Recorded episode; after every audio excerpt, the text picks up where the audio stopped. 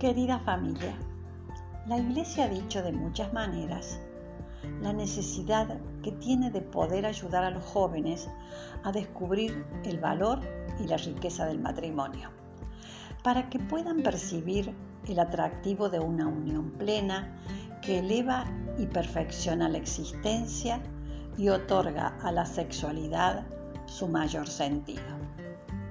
La comunidad cristiana, junto a la Iglesia, debe afrontar este desafío con un gran compromiso para preparar a los prometidos al matrimonio.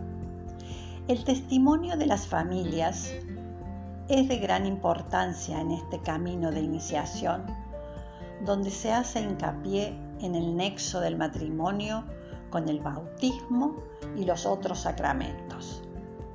La Iglesia resaltará la importancia de las virtudes, entre estas, la castidad resulta condición preciosa para el crecimiento genuino del amor interpersonal.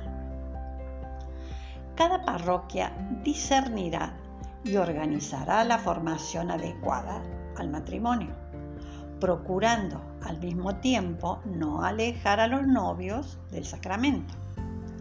Esta iniciación debe comunicarse de manera atractiva y cordial, que los ayude a comprometerse en un camino de toda la vida.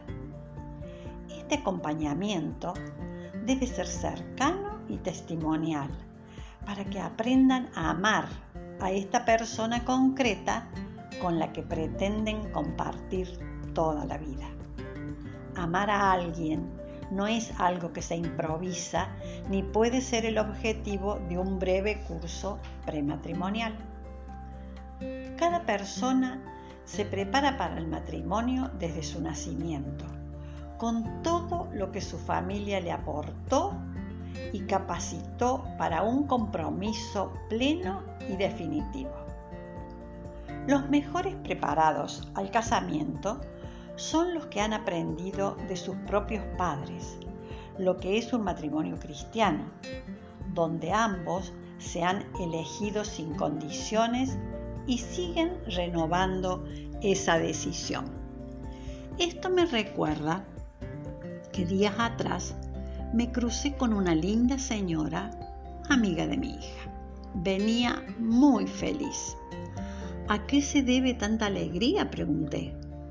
El próximo martes cumplimos 12 años de casados y estoy buscando un regalo bonito para mi esposo. ¿Será como siempre? Volví a preguntar. Sí, intercambiamos regalos y luego la pregunta. ¿Volvemos a elegirnos? Y si decimos que sí, nos preguntamos, ¿por qué vuelves a elegirme? Él dice, porque tienes una alegría contagiosa que es el motor de mi vida. Yo digo, porque eres muy paciente y toleras todos mis enojos. Luego de unos segundos, me dice, te cuento un secreto. Siempre volvemos a elegirnos por lo mismo. Él por la alegría y yo por la paciencia. Bonita elección, ¿no? Siempre buscando la plenitud de amor y de comunión que Dios nos prometió. Aprendamos juntos. Te acompaño.